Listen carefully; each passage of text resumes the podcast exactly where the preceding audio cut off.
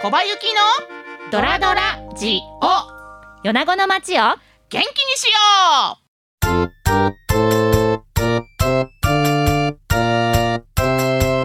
ドラドラ大好きドラ焼きあんことケーキがベストマッチドラドラ大好きドラ焼き和菓子の人気ナンバーワンうこんにちは番組パーソナリティの小林幸ですアシスタントのダラズ FM 芝ですこの番組は私小林とのご縁でつながる方々にご登場いただき米子を日本を世界を元気にする話題をお聞きしていこうという番組です今日のゲストはこの方です永田茶店代表取締役7代目永田吉太郎さんです、はい、どうもよろしくお願いいたします。はよろしくお願いしますそれでは皆さんもどら焼きを食べながらゆったりお聞きください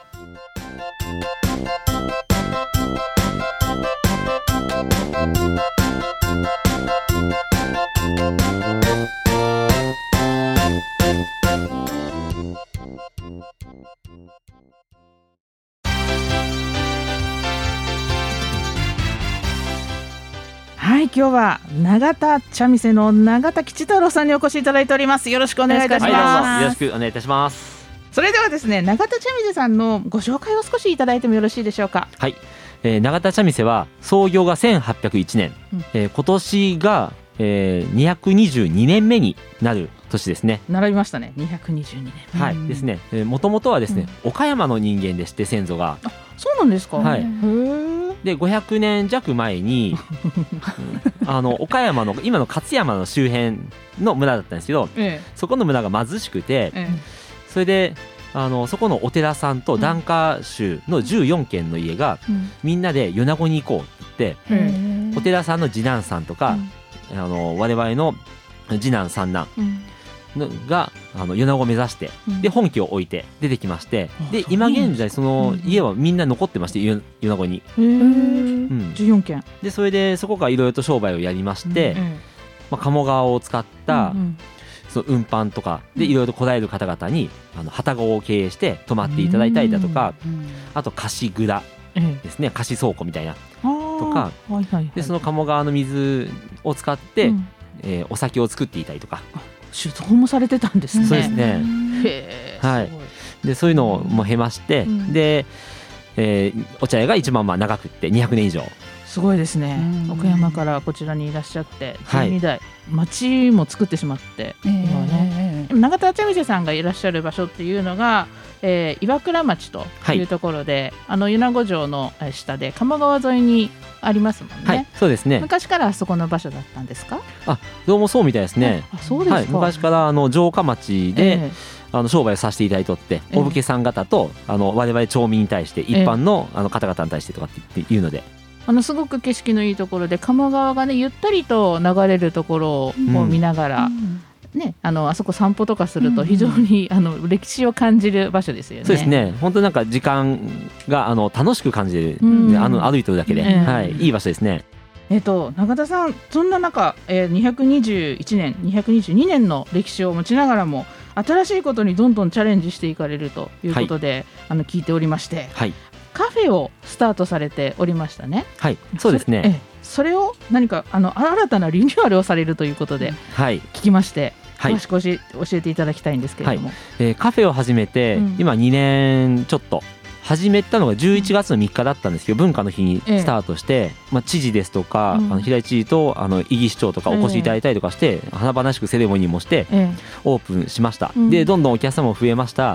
2月過ぎになってコロナが始まりましたそうお客さん来なくなりましたみたいな それでまあリニューアルとかいろいろとしたんですけどうんもともとがテイクアウト専門の,、ええあの店舗でしたけどえも、えこの度店内に客席を21席設けまして、うん4月の21日よりランチも行いますし、わあと甘味どころとして自分で団子を焼いたりお餅を焼いていただくうん自分で抹茶を立てていただくお店へと変貌を遂げますすごいワクワクする目の前で自分で焼くんで すかそうなんですよ団子とか、はあいと餅も餅も餅もはい焼くんですか、そうですなほんとこまめにやっとかんと焦げつくんであそうですねはいえーじゃあ自分の中でこう餅の食べ時とかっていうのを見極めながら食べていただいて、すねはいお茶も自分で入れるんですか基本的には自分でお茶もあの立てていただいたりとかおー煎茶お抹茶ほうとかじ茶も入れていただいたりとかへえ教えていただけるんですねそのそうですね立って方はい、ままたなんなんでそういう場所作りたかったんですかまあ、お茶屋として、あの何かその物売りじゃなくって、うんことを伝えていきたいうんっていうことを考えた時になるほど SDGs もそうですけども、ええあの地元のものうんをあの地元の方が、うんまあ、正しいやり方で、あの美味しいお茶をまあ作ってお召し上がりいただくっていううんのがいいなと思ってですね、まあ、ちょっとあの自分ですると、うんあの美味しさも増します し、はい、多少失敗してもあ美味しいなって言って思ってもらえるかなと思って、確かにはい自分で作ったものはね何か格 別なものがそあうでるすしよでもね学びますよね最近ほらあのペットボトルでのお茶とかっていうのがうん本当主流になったり、お家に急須がないお家とかっていうのもあったりするんですけど、改めてお茶の葉っぱの種類であったりとか入れ方とかそういったのを体験するとなんかこうね深くなりますよね、うんよりねお茶を飲そうむですね、うんうんやっぱそのお茶っ葉自体をええまず見ていただいてから自分で急須に入れる、あ抹茶も見ていただいてえ香えりを嗅いでいただいて、えあえこんなすがすがしい香りなんだ、ええでそれを茶碗に移していただいてからうんお湯を注ぐ、うんそしてその茶筅っていう伝統工芸品、500年近くん茶筅の形って変わってないんですよ、そうなんですかもあれはう千利休さんが生まれた時には、ええもうあの形でもう決まってまして、へえそうだったんですねそれぐらい完成された日本の伝統工芸品、うんそれを使ってあの茶筅は世界で一番のあの泡立て器なんでもうあれに勝るものないので、結構あの使い古してもう捨てなきゃいけないっていう茶筅は、あの長田三味線集めてうんお寺に持って行って茶筅供養とかもするんですけど、なるほどそういうあの古くなった結構折れてしまった茶筅でも、生クリームを泡立てると一瞬で十分立てになります。へえそうなんだもうす泡立ごいて器よりもすごい早いですよ。へえまさか茶筅で生クリームを立てる大変じゃないですか荒技的でやるの、のですね。茶筅という手があったそうなんですねうんあそれだけでも完成されたものが500年前にあったんですねそうなんですよへえそれにびっくり形も変わらずそう、飛釈なんかもそうですね。あーもうあの形こういうでや。つはい。で、うん抹茶をすくうもうもそうですけども、あの、うん本当竹製品は、あのお茶で使うものは500年前にはもう今と全く同じ形っていう、うんそうなんですね、いやそれをもう引き継いでいらっしゃった方がいるっていうこともそうですし、うん多分道具も長年使われてるんでしょうね多分ちょこちょこ変えたりとかではなくて代々使ったりとかするものもあるえんっとじゃないでですすねそかの。茶筅とか、うんあの茶杓飛釈とかうはん消耗品なので、うん茶筅は最低でも1年に1回は皆さん変えられうんるそうなんですね。でうん多い方は、うんやうっんぱり23か月で変えなければいけないっていうもんなんへでへうん、あじゃあ消耗品なんだあそのお茶の立てる文化とかっていうのが変わってないかんですかそうですね文化はもう根付いておりますんで、えええでなるほど、なのであのースーパうんーに、うんあの永田茶店は茶筅を卸しとるんですけど、うんうんうんうんスーパーで卸した永田茶店が全国で初めてだったらしいんですよ。あそうなんですか、はい、でそれはあの山陰ではうん茶筅を売っとるの当たり前だけど、ええ、山陽行ったりとか、うん九州関西行ったら売ってないんであ基本的におま京都も売ってないんでお抹茶を飲まれないんです、そうなんですよそれぐらい一般の方に根付いた抹茶っていう文化が山陰にはあるので、なるほど、はい、はあなのでうちも年間うん4,000本ぐらいはこの辺の,、うんあのスーパーだけで販売をさせていただいたりとか、へえスーパーだけで4000本はい、おー使う人多くはの使うんですよやっぱりお茶文化があるんです本ね当ですねそうですねなるほど、うんカフェでランチもされるんですよねはい、そうなんですよランチというとあの食べ物ですよねそうですね食べ物 ですねあ の食事ですよねはい食事ですよね。 そうですそうどですあの中田さんのことですから、ええ多分こだわった、うんうんあのご飯とこだわった食事考えられてるんじゃないそかうなですとね思うんですけど、どんなものを出されるんですか。はい、せっかくまああの店内に客席できまして、えで今販売しているお茶を使ったドリンクとかスイーツだけではなくって、やはりランチでもお茶の文化を伝えていければなっていうふうに思いまして、え今回あの看板商品としては、うん地元の大山鶏を使ったええ五目釜飯、大山鶏を使った、味付けはどんな感じですか。味付けはですねあの醤油ベースなんですけども、え地元のあの淀江の須山醤油さはんいとコラボしまして、ええ大山町産のえうん番茶を使っただし醤油これ番茶はですね実はだしが取れるんですよお茶で出汁ですかそうなんですよお茶の中のあのうまみ成分のアミノ酸とかはうん140種類以上入ってまして、うんそのほとんどがまだ名前がついてないぐらいあの研究が進んでないもんでしてもう昔から飲まれてるのにそうなんで全す然研究進んでないんですよは日あはあはあ本人しか研究しないんでああ確かにそう紅茶とかコーヒーは世界が研究するんはいはいえでえ成分いろいろと分かってるんですけどえでそのお茶の中に含まれているグルタミン酸といううまみ成分はうん昆布と同じ成分ですんで、うんなのでやっぱりあの番茶をとまあ煎茶ほうじ茶もそうですけどうんうまみ成分が出ますんでなのでそれを使って食材をあのもっと美味しくするっていうそういう効果があります。えであーこれがですねあの、え私がまだ入社したあたりの二十数年前ええに大山町の農家さんと話をしとった時に、えはいまあ、今ほど車があんまなかったうよんうんうな時代的に雪がいっぱい降ったりすると出汁が切れた時に町まで買いに行かれなかった下山できなかったんでなるほど家にあるもんでなんか出汁ができんかっていうの で普段飲んどった番茶でええ出汁を取ったら美味しかったんでっていう話があってそうなんですねそうなんですよなので鰹節とか昆布とかは買いに行けれんかった時に番茶を煮出して味噌汁作ったりそれであ の煮物を作ってっていうふうにされてたっていう話を聞いてすぐにうどんを作ったりええあの味噌汁作ったら美味しくってですねこれいけるなっていうのがもともと頭にあってあそうなんですねで今回ランチをする時にうん何をしようかって言った時にうんうんうんその出汁の一部にお茶を使用するもちろんあの味噌汁も出しますけどええ地元の店屋さんの田村商店さんの味噌と大山の番茶を使ったうんだし醤油を合わせたお味噌汁とか釜飯なんかもほのかにお茶の香りがしたりするんえっとですかね釜飯自体はあのお茶の香りってちょっとなかなかしづらくてですねうんうんあのまあ鶏だとかお野菜とかうんうんいろいろと入ってますんでまあ隠し味みたいなはあ位置づけですねいや出汁をこれお茶で取ってるんですよって聞いただけでもなかなかなんかそう想像がつかないんですけど、うんでもそうやって昔ながらそうやってあのお出汁の代わりに代わりにというかあのカツオとかそういったはいものの代わりに、まあお茶を使っていたということ自体今日初めて伺いましそたうで私。すねそうですねあなかなかないですけどね。うんへーうんお茶だしのうどん食べてみたいですよお茶出汁のもね んどんな本味当がでするね。へーえそれは何ですか番茶でできるんですかそれそとうもですね煎茶でもできるんですかあ煎茶でもできるんですけども番茶の方がコクがありますんで、へーで煎茶ですると渋み成分も出てきますんで、うんうんうんあの番茶、まあ、山陰でいう番茶っていうところで、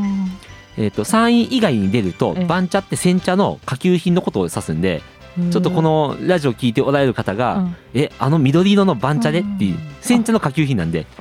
番茶っていうと茶色いそうあれそうはですよねあこのエリアと九州だけなんであそうなんですあか九州あの、えー、 と京都京都だけそういやそれもびっくり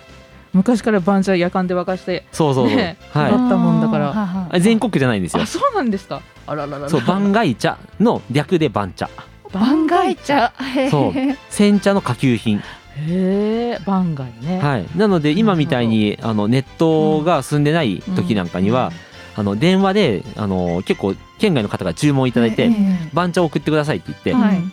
であのじゃあ1キロで送りますねって送ったらクレームの電話かかってきて、うんうん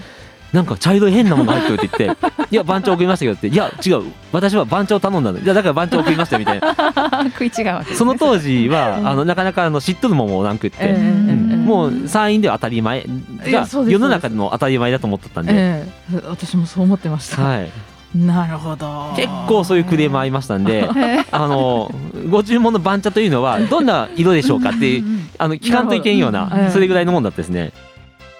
五目釜飯の他には何かあるんですかえー、と今回出すのは、うんあの岡山の奥といううん牡蠣の名産地すごい大ぶりの牡蠣がありまして、うんその奥牡蠣を使ったえ牡蠣の釜飯あらでこれは出汁がですね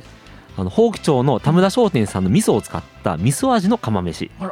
噌味えもうもう美味しそうもう美味しいですねうんでそれ以外にはですね、あの国産の山菜を使った山菜きのこ釜飯ですとか、 ええあとはですねあの季節によっていろんな商品出していくんですけども、えあの今後としては、うんあの宍道湖のしじみのそれも味噌味ですけども、ええ釜飯ですとか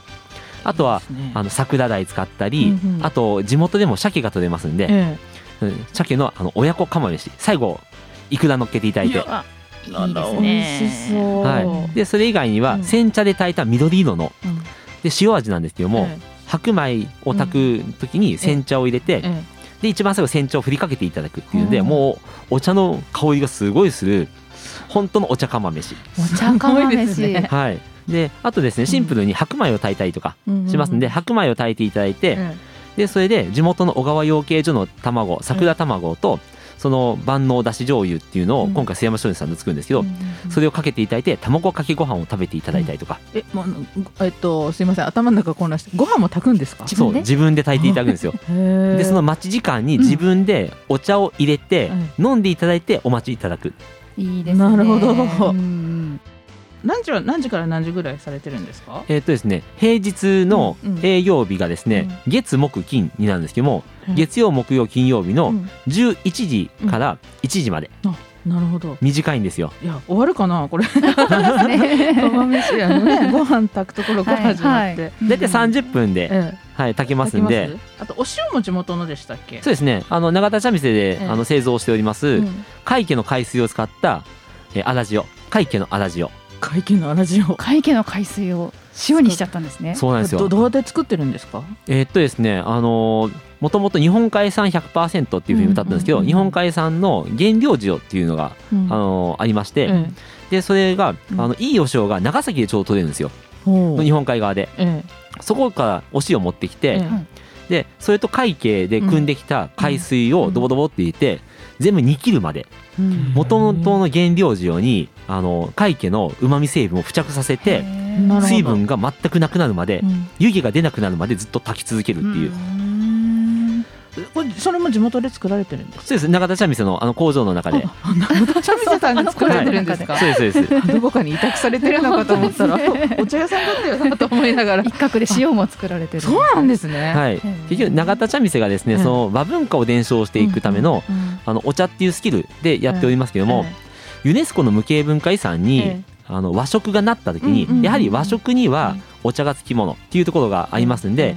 あのお茶屋の立場からうんいろんな食を提案したいっていうところの第一弾としては先ほどのお塩うんで第二弾が須山醤油さんとコラボしただし醤油うんでそれを使って和食を作ってくださいっていうので例えば和食といえば釜飯がありますけどどうですかっていう食べていただけるお店を作ったっていうなるほど、うん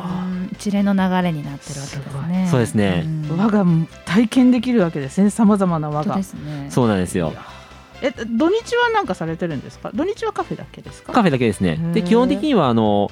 え平日もランチが終わりました甘味どころになりましてなるほどじゃあちょっと休憩してからもう一回あのそれこそ米子城登ってあ帰ってそうきですてねで甘味どころでまた団子焼いてはいそうですねでお餅焼いてお餅焼いてで例えばあの抹茶ぜんざいですと、温かい小豆に、うんええあの国産の栗和栗が乗った状態でええお渡しして、えそれで餅を自分で焼いていただいてコンロで、ええでその間に抹茶を立てていただいてその抹茶をお椀に入れていただいて、え一番最後焼き上がったお餅を乗っけていただいて、うんお召し上がりいただくいいいですいですね。ね餅焼くって今オーブンで焼くぐらいしかしないじゃないですか。ないですからね自分でこうやって裏返して、まあ七輪とかねそういうのでそうですね昔は焼いてましたけど、うん焼くっていう機会がうね、んなかなかないいやはい楽しいですね。うんでこのぜんざいにつきものなのが、うんあのちょっとしょっぱい昆布あはいはいはい、ですけど、昆布は米子の聖光園さんの昆布、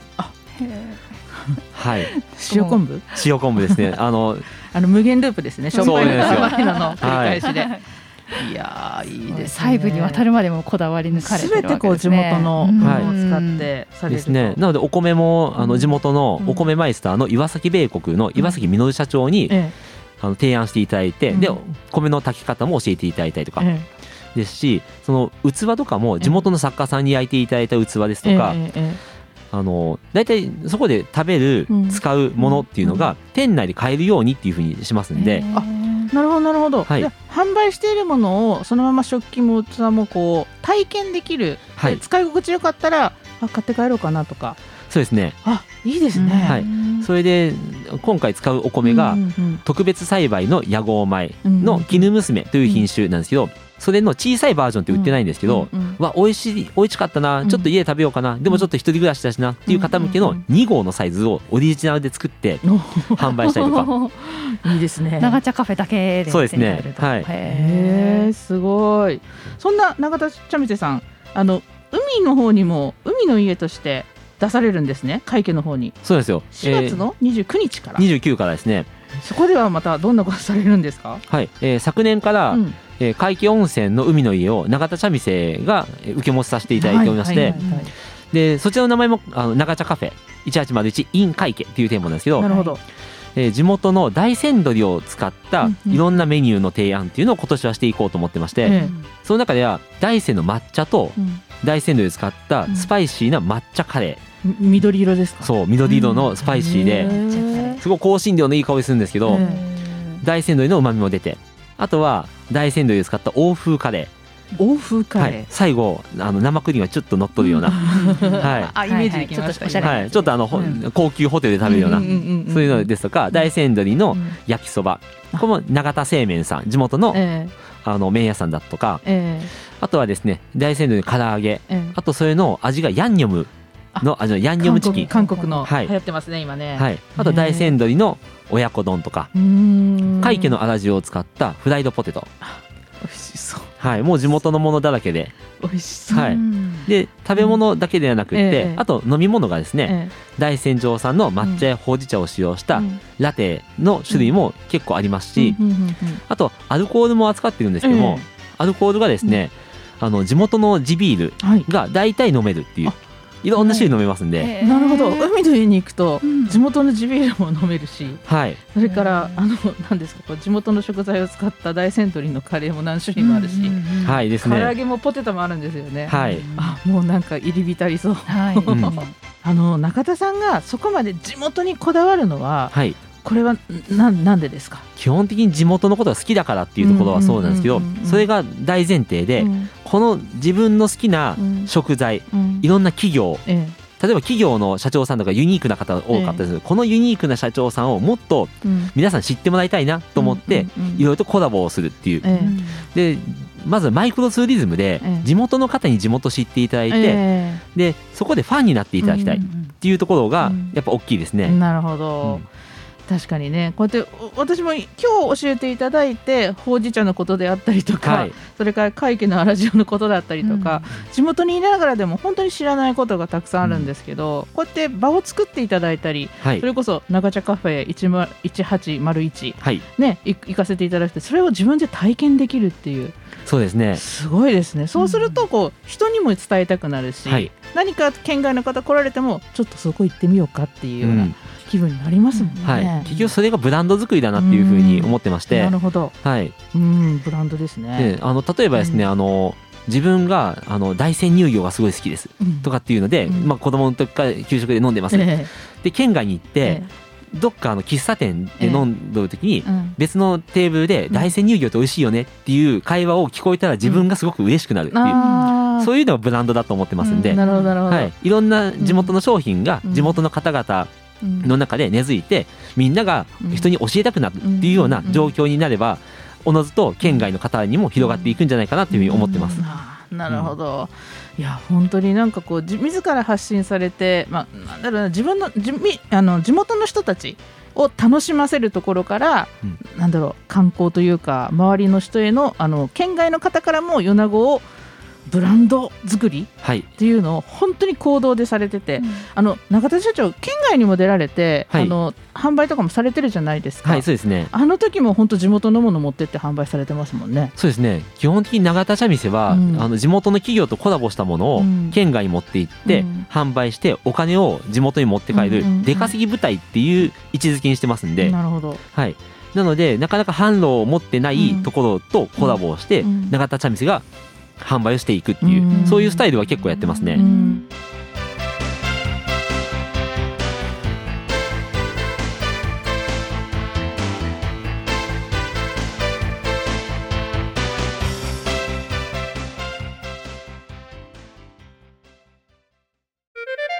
小林幸の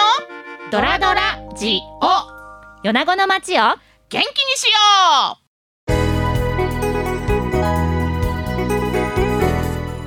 それではですね、えー、永田社長に、えー、最後の質問です永田社長の元気の源を教えてください元気の源は毎日飲む抹茶です。抹茶はい。やまり毎日えど毎日のぐらでいすね飲まれますえーっと基本的には三服、まあ三服というか三回ですね。えだいたい一服で、あの一杯分飲まずにですね、あの大大服ってまああのに二服三服分ぐらいの量を一回で飲みますんで、えそうですかはい。な のであのマルキョウさんドラ焼きを食べながら抹茶三杯分が入ったもう結構あの茶碗から溢れそうなんですよ。あ泡もありますんで。そんな抹茶見たことないな、中に入ってるの。へーご自宅でこう入れられ てあー飲まれるんですね。そうですね。あのお茶は売るほど持ってますんで、はい、もうなんぼでも使えますん で。はい、へーそのやっぱりお抹茶が健康にもなるすごんくいいです。ね。ねでというのがですね、あのお茶は不溶性の成分が70%なので、だいたい急須で3銭とかあの煎茶ほうじ茶玄米茶を飲んで、飲み終わったら三角コーナーに出がらしをポイって捨てるのが普通ですけどそも、うですね。捨てたところに成分の70%が含まれてるっていうすごいもったいない状態ですよ。うんうんなのでお抹茶みたいに全てを吸い潰した粉末にした状態をうん摂取するっていうのがお茶の栄養成分を取る一番いい方法っていう、なるほど。そうですね。葉っぱそのままをいただくわけですから、はい丸ごと。いつも元気な永田社長の元気の源はお抹茶でした。はい。でしかもその抹茶自体がですね、あのお茶っていうものは洗う工程がないのでうんうん。畑で農薬や化学肥料がええ葉っぱにひっついてしまったええらそれを収穫して、うんまあ、カットして蒸して揉んで火を入れてお茶になっていってしまいますんでああ、そうなんだ。なのでそういったあの葉っぱに付着しないように、うん大山ではあの有機栽培、うんうん日本で一番有機栽培の商品数持ってる会社が永田茶店なんですけどあ、そうなんですね。はい なので素晴らしいその抹茶にしたりとか粉末の煎茶にしうんうんしたりとか、口にしても大丈夫っていうようなものを販売するように心がけてますんで、へーじゃあ本当に優しい抹茶優しいお茶、そうですね環境にも配慮して、はあ素晴らしい皆さんお抹茶を飲むエリアである私たちがお抹茶をいただいて、うん永田社長のように超元気でえいるっていううんこの実証されているお抹茶を飲んでですね、一回にね2服3服ちょっとなかなか立てないかもしれませんけれリどコもビットはいけないかもしれ何ない回かでにす。分けて飲んでいただいて、ね、皆さんも元気になっていただきたいなというふうに思います、うんはいありがとうございました、ありがとうございましたいい米子を日本を世界を元気にする話題をお聞きしてきましたそれではまた次回お会いしましょうまたねー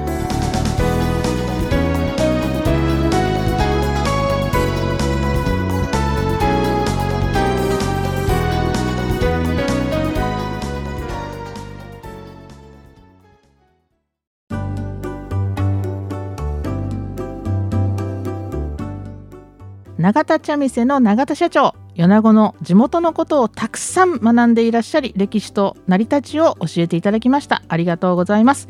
それを地元の人たちに知ってもらいたいと根っから思って行動されている方でした永田社長は米子人ですね長茶カフェ1801行ってみたいと思います小林でした